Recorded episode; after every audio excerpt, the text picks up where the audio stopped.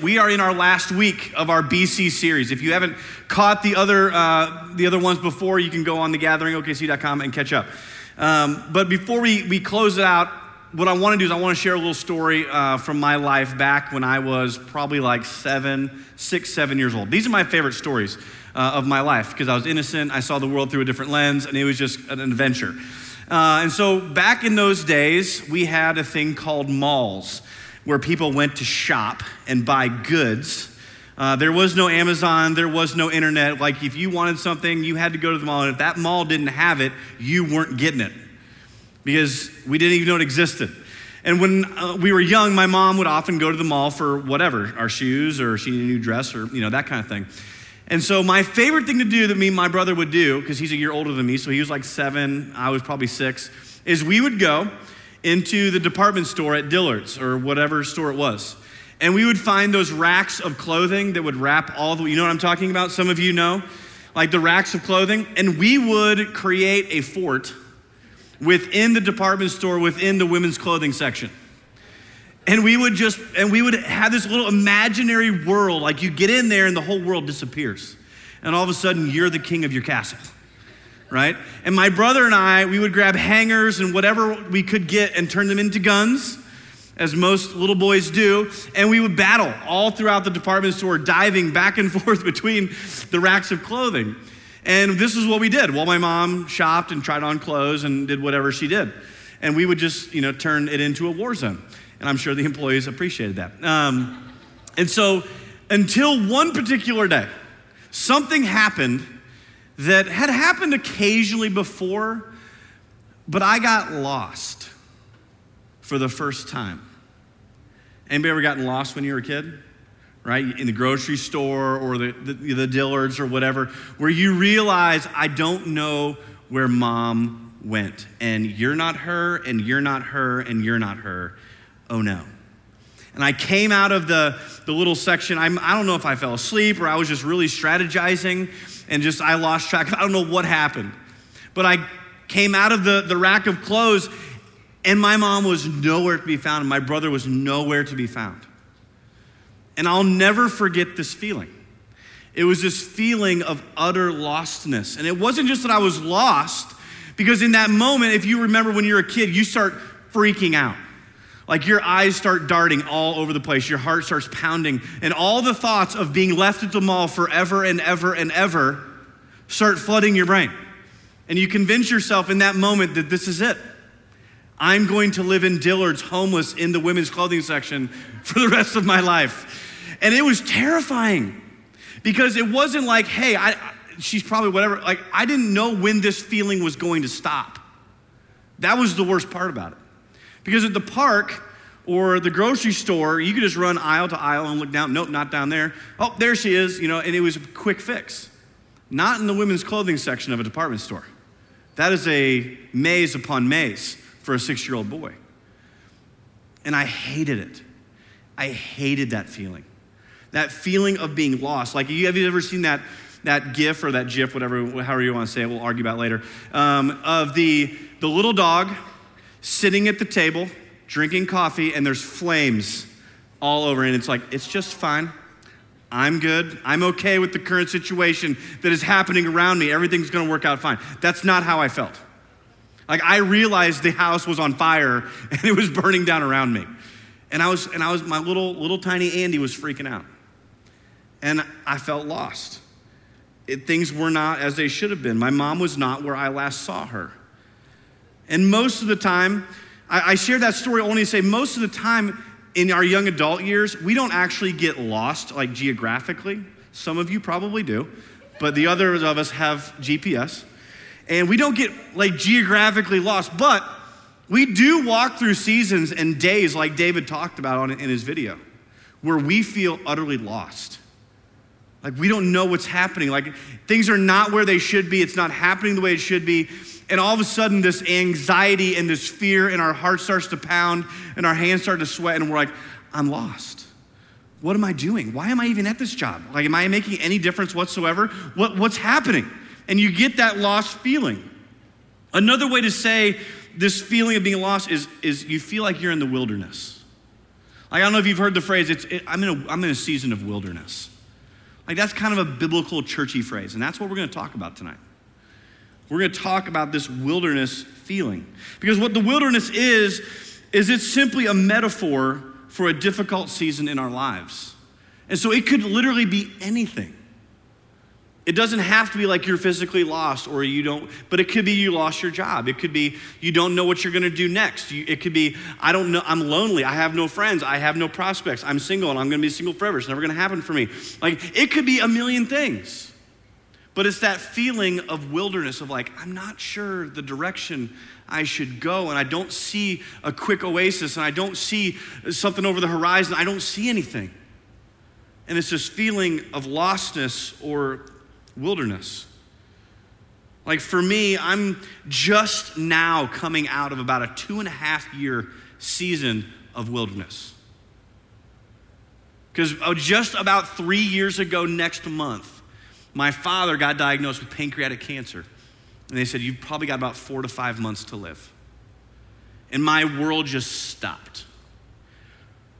Like, I didn't care about all the things I used to care about. I didn't, like, that was, it, it just consumed me because it was out of my control. It's not something I asked for. It wasn't a wilderness season that I was saying, hey, let's go do this, let's do some work. And six months later, he passed away. And then a year later, my mother got diagnosed with cancer. And so it's just been this long season of like, God, what are you doing? And I feel like just now, just really in the last three to four months, have really started to come out of that. But for a while, like it was, it just didn't feel right. It didn't feel good. My walk with the Lord was not, it was, it just, it was like we were just missing each other. And no one is untouched by wilderness. Like I said, it could be a job loss, loneliness, difficult relationship, depression. It could be a season of spiritual dryness where you have no desire to read God's word. You have no desire to worship. You have no desire for anything spiritual. It could just be a season of dryness, or maybe it's a season of rebellion. Maybe it's a season or a moment of rejection from someone or something. Maybe it's a season of failure or a season of waiting. Or maybe it's just pain that you cannot control or a rebellion that you entered into. You see, the wilderness can come our way for many reasons and in many different shapes. Because for most of us in our young adult years, this is the first time where you're actually leading yourself. Because most of our lives growing up, we're led. We're told where to go, where to be, how to be, when to be there. But in our young adult years, we start having to make decisions on our own. And we're like, well, I don't really know what, how do I know what to do, how, what, what to major in, what to job to take? Should I take that job or this job? Should I move to that city or this city? Should I ask that person out or no? Because I don't want to get rejected. Like, like there's just there's just this kind of like ah feeling. And so here's what I want to talk about tonight. And that is that there are seasons of wilderness, but the good news is that God never wastes a wilderness. God never wastes a wilderness. And so, why are we talking about this? Because this is a major, not a minor or kind of an occasional, this is a major theme all throughout Scripture.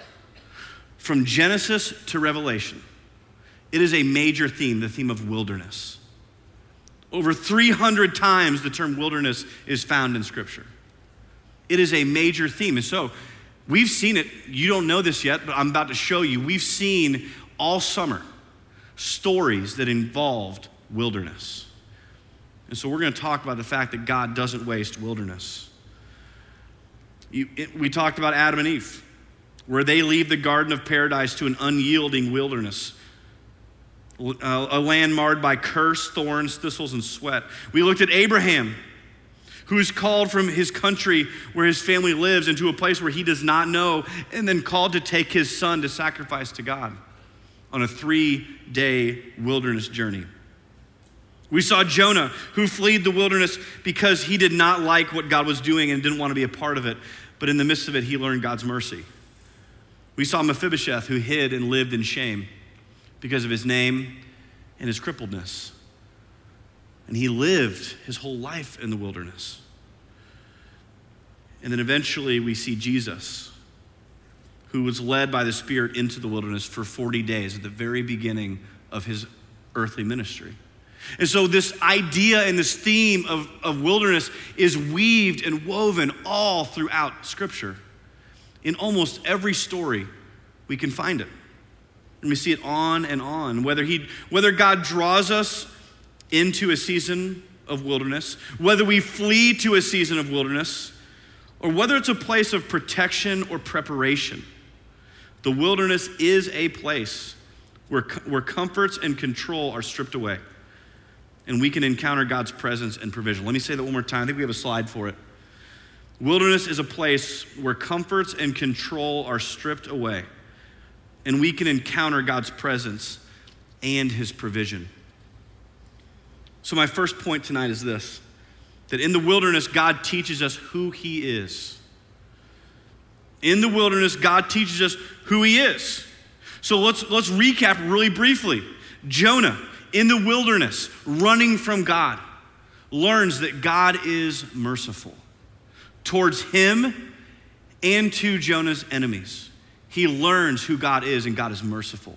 That's what Jonah learns in, in the belly of the whale. And Abraham learns that God is provider. God tells Abraham, hey, take your son, your one and only son, whom you love, and I want you to give him to me, sacrifice him on the mountain. And Abraham says, okay, let's go. And he is obedient. And as he obeys, he goes up to the mountain. And just as about Abraham's just about to kill his son, God says, Stop, Abraham. Stop. Now I know that you love me because you did not withhold your son, your only son, from me. And over in the thicket was a ram that just appeared out of nowhere that God provided for the sacrifice. And so in the wilderness, Abraham learns that God is the provider. And then the next week, we looked at Adam and Eve. And Adam and Eve, unfortunately, made some poor choices.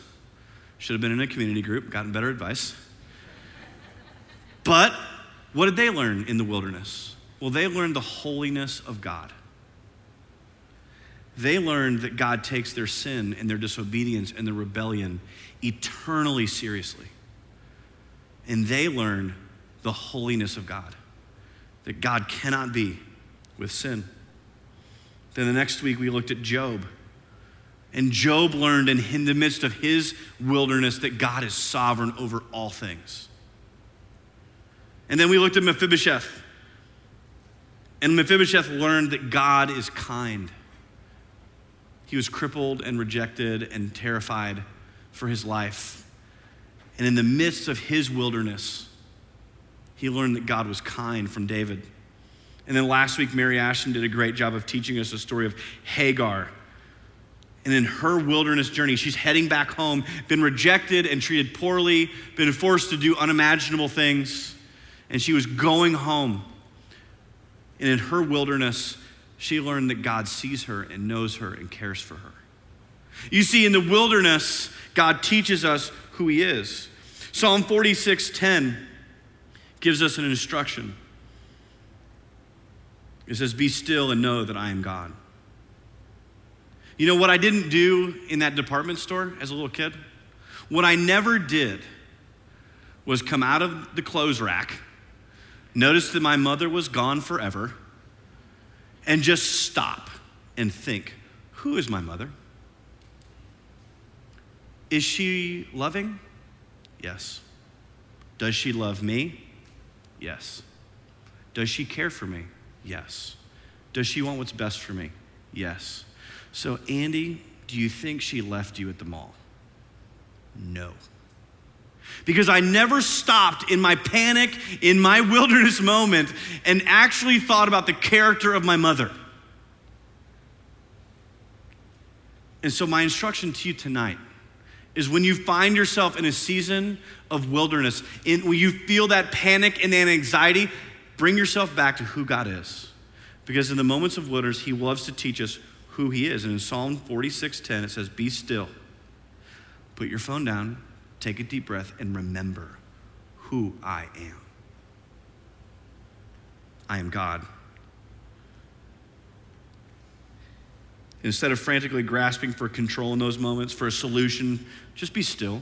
Remember who God is. And don't follow your heart. Inform your heart. Inform your heart from God's word about who He is and what He says. Don't follow your heart. Don't listen to your heart. Inform your heart what is true. Because I'll tell you this from my personal experience I got a lot of feelings, right? As they say, as you young people say, got all the feels, right? I've, I've had the life experiences. I've cried. I've gotten angry at God. I've felt betrayed by the Lord. I've been, felt betrayed by people. I've had all the feels. But one thing I know to be true in my life is that although my feelings are very real, my tears are real, my anger and frustration are real, my feelings are rarely reliable. Feelings are real, but they're very rarely reliable. We must inform our hearts, not follow our hearts. Know who God is. When you're in the season, search the scriptures and remind yourself of who God is.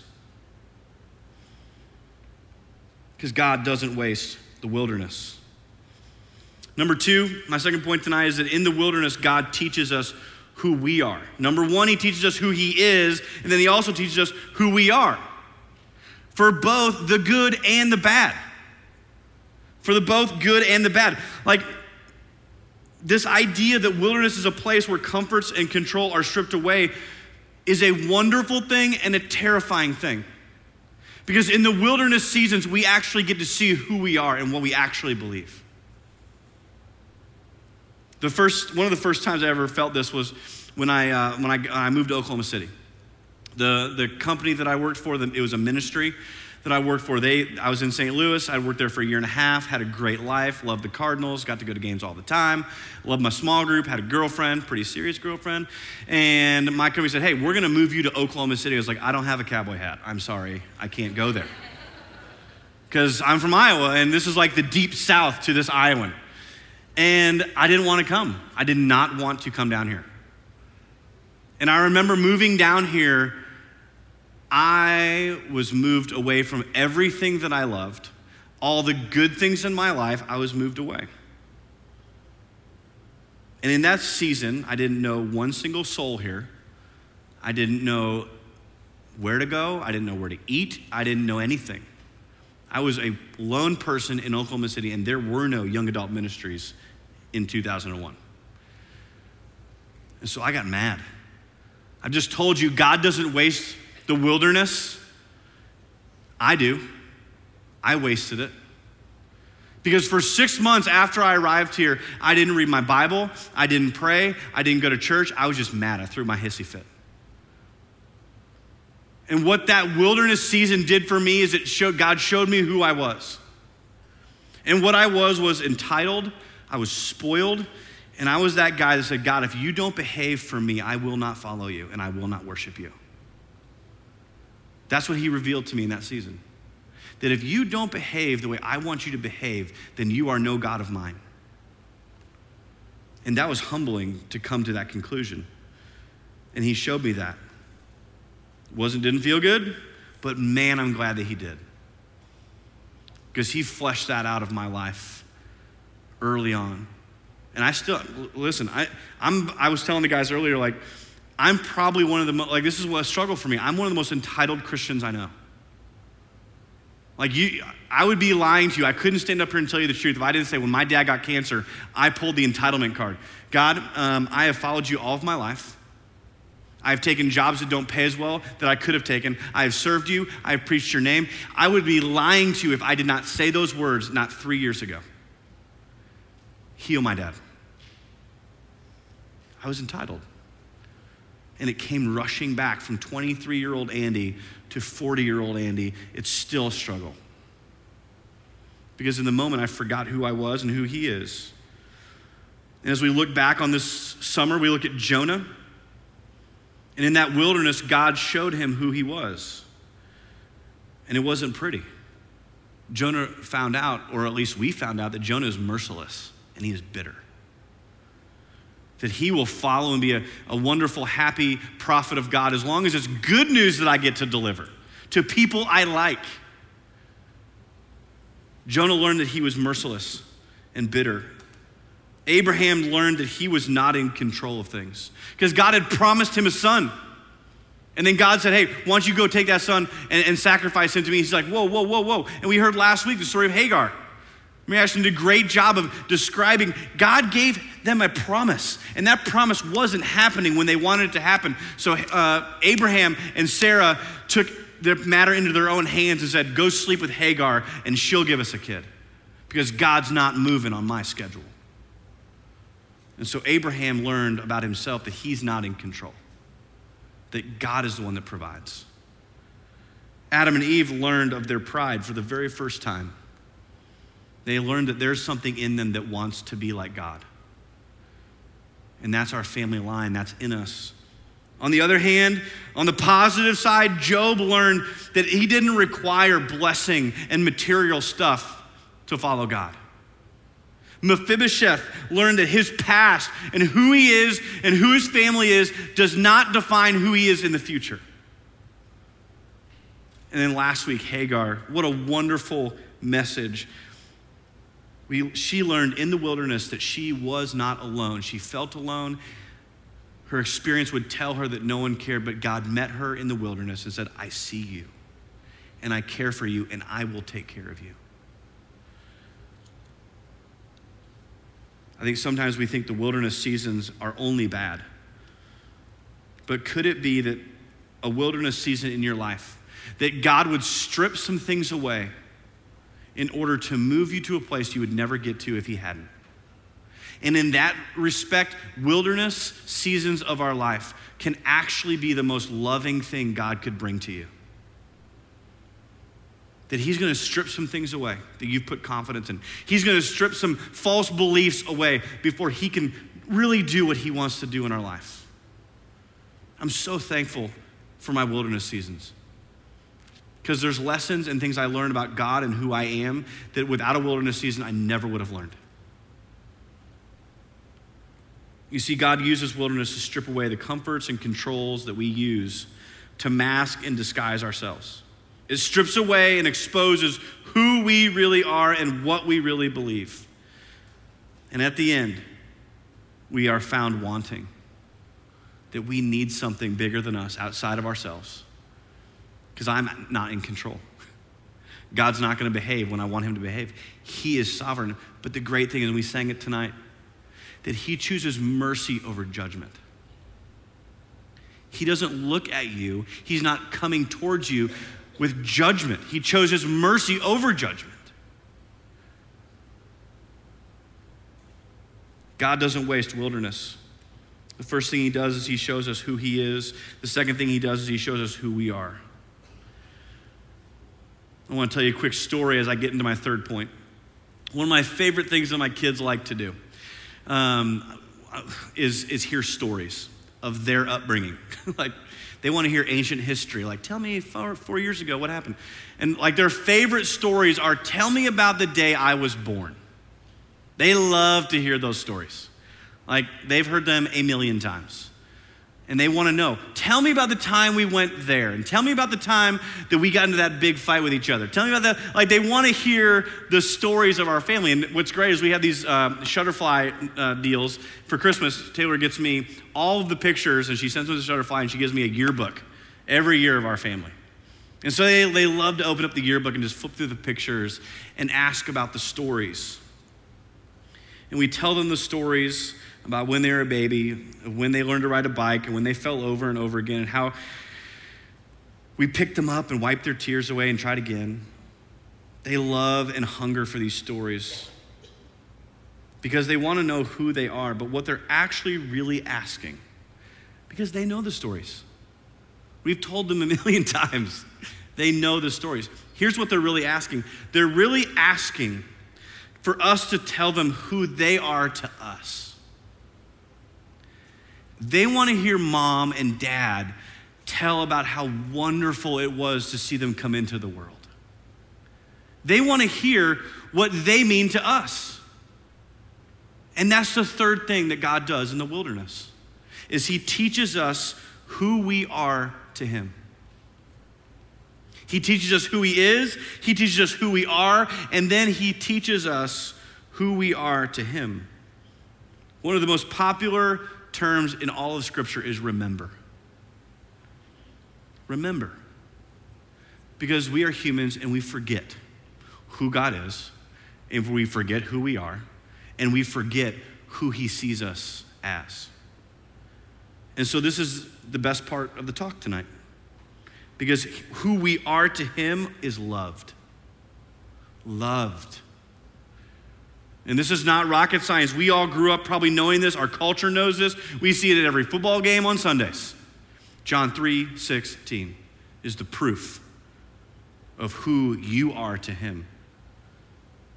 It's the famous verse For God so loved you that He gave His only Son, that whoever believes in Him shall not perish but have eternal life. That is how God views you. And the story of Scripture of God bringing reconciliation is the story of how He views us His kindness, His gentleness, His admonishments, His corrections. His convictions are all coming from a place of deep, abiding love for you. And so he sent his son, his one and only son, whom he loves, for you. And just as that action proved that Abraham loved God, he sends his son Jesus to us to prove to you and to me that he loves you. Because he gave you his one and only son, whom he loved. God sent his son because he loved the world. You see, the whole Bible is about God's steadfast love for his people and his activity on our behalf to set us free from the wilderness and set us back in, back in his presence through the blood of Christ. You see, catch this picture. Wilderness is a theme throughout Scripture. Genesis, Adam and Eve were kicked out of the garden into the wilderness where there was cursed land. And so, because God loves you, and because He loves me, and because He loves us, he sent Jesus into our wilderness and said, Son, go. You leave your home and you go to where they are, where you will be alone and you will live a life of this earth. Man, that's incredible. We live in between the gardens, the Garden of Eden and the Garden of Gethsemane. And Jesus, in his love, God, in his sovereignty, sent Jesus into our deepest wilderness. Because we have a deeper wilderness than you not having a job. There's a deeper wilderness than you being single. There's a deeper wilderness than you having no friends or not liking your job or whatever it is. Our deepest wilderness is sin. And Jesus said, I'm going to enter in to your wilderness so that we might be one together and you might be back into the garden. I read it a couple weeks ago. Ephesians 2 says, Is Jesus who takes those who are far away and brings them near. How do you do that? Jesus had to go far away to get us, to bring us near. So, in review, in season, in the seasons of wilderness, whether that's loneliness, depression, addiction, bad job, whatever it is for you, whatever difficult season you're in, ask God who He is, who you are, and who you are to Him. Because that's what He does in the wilderness. Because God does not waste a wilderness. So, what do we do with this? I got three things for you to close out. Number one, when you're in a season of wilderness, when you're in a day of wilderness, of difficulty and suffering, Ask God to soften your heart in the wilderness. Ask God to soften your heart in the wilderness. Because this, is this is a big issue. Because the minute we feel like we're in the wilderness, we harden the heart out of self protection and survival. And we start talking, well, if God loved me, if he just actually, if he was actually good, this wouldn't be happening. That's not true. Paul tells us God works all things out for the good of those who love him. He is for you. Hebrews 3 7 says, Today, if you hear his voice, do not harden your hearts as in the rebellion on the day of testing in the wilderness. Number two, ask God to teach and lead you in the wilderness. Ask God to teach you and lead you in the wilderness. Psalm 25, 5 says, Lead me in your truth and teach me. For you are the God of my salvation. For you I wait all day long. And when you start thinking about who wrote that, David, a man who lived most of his life in obscurity and in the wilderness, running for his life, fighting off wild animals, shepherding his father's sheep. He said, While I'm there, lead me in your truth. Teach me what you're doing. And then, thirdly, when you're in the season of wilderness, cultivate and grow in the wilderness. Cultivate and grow in the wilderness. And here's the caveat on this one not only healthy things grow in the wilderness. You know what also grows in the wilderness? Bitterness, anger, frustration, hatred. They all grow in the wilderness. And so that's why I use the word cultivate. Don't just grow, because anything can grow. Unhealthy things, cancer grows, and it's not good. We have to cultivate. We have to cultivate. We got to keep an eye on our hearts and our minds. We got to cultivate the healthy growth. We got to pull the weeds and throw them out. What that looks like for me is just getting in God's word and remembering who He is who I am and who He sees me to be. And be reminded that God loves me and He cares for me. He's working all things out for my good. Psalm 1, 1 through 3 says, Blessed is the one who does not walk in the step with the wicked, or stand in the way of sinners, or sit in the seat of mockers, but whose delight is in the law of the Lord, and who meditates on his law day and night. This person, the blessed person, is like a tree planted by streams of water which yields its fruit in season and whose leaf does not wither, whatever they do prospers. So, what is the psalmist David saying here? He's saying, plant yourself to the stream that gives life. Whether you know it or not, you are planted next to something. You are planted in something a lot of that, the, the low hanging fruit here is you're, you're planted ne- next to the music you listen to, you're planted next to the people you hang out with, you're planted in the shows that you watch, and you're planted in your internet history. Like that's what you're planted in.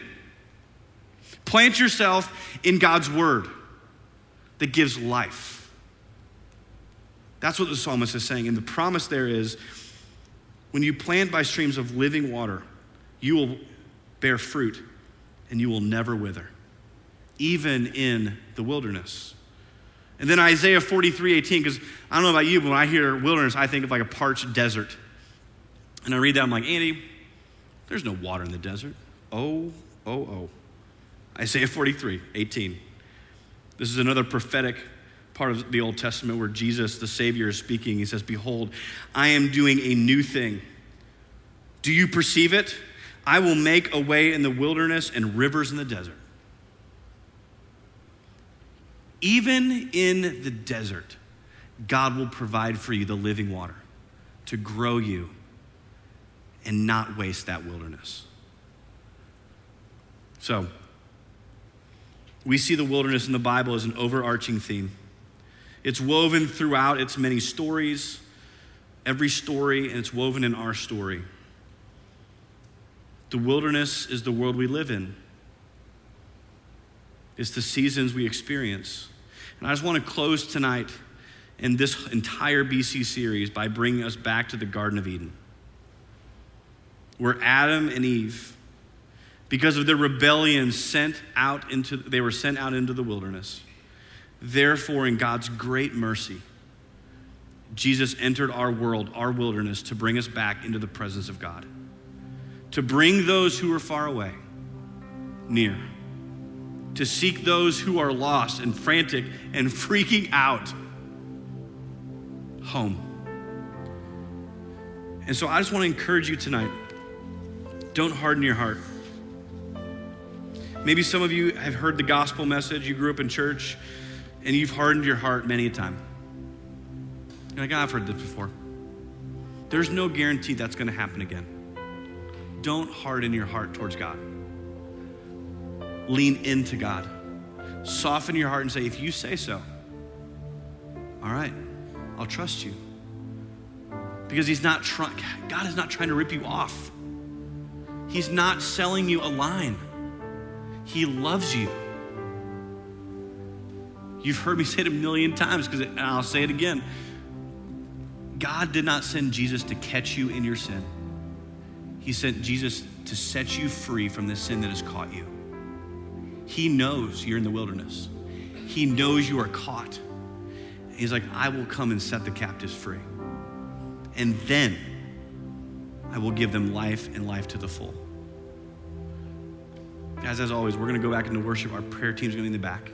After we're done, the prayer team will be in the front. Don't harden your heart. If God's speaking to you, do not leave tonight without doing business with a God who loves you, with the God who sent his one and only Son, whom he loves, to save you. Let me pray for us, and then we'll go into our 120 seconds. We'll leave these on the screen. If you're new, 120 seconds is just our time to reflect and pray through this lesson tonight, maybe whatever God's speaking to you. And then after that, we're going to worship another song, and then we're going to have a little party outside. So let's pray. God, thank you for your goodness. Thank you for your Bible that, that lets us and helps us remember who you are. That you are a God who is holy, that you are set apart, that you are righteous, and that you are kind, and that you are merciful, and that you are the provider, not just for Abraham, but for us. That you provided for us your son to bring us back from far away to near, from lost to found. God, I just I thank you. Our words just don't have enough. So, God, I pray you do some business with us tonight. Praise things in your name. Amen.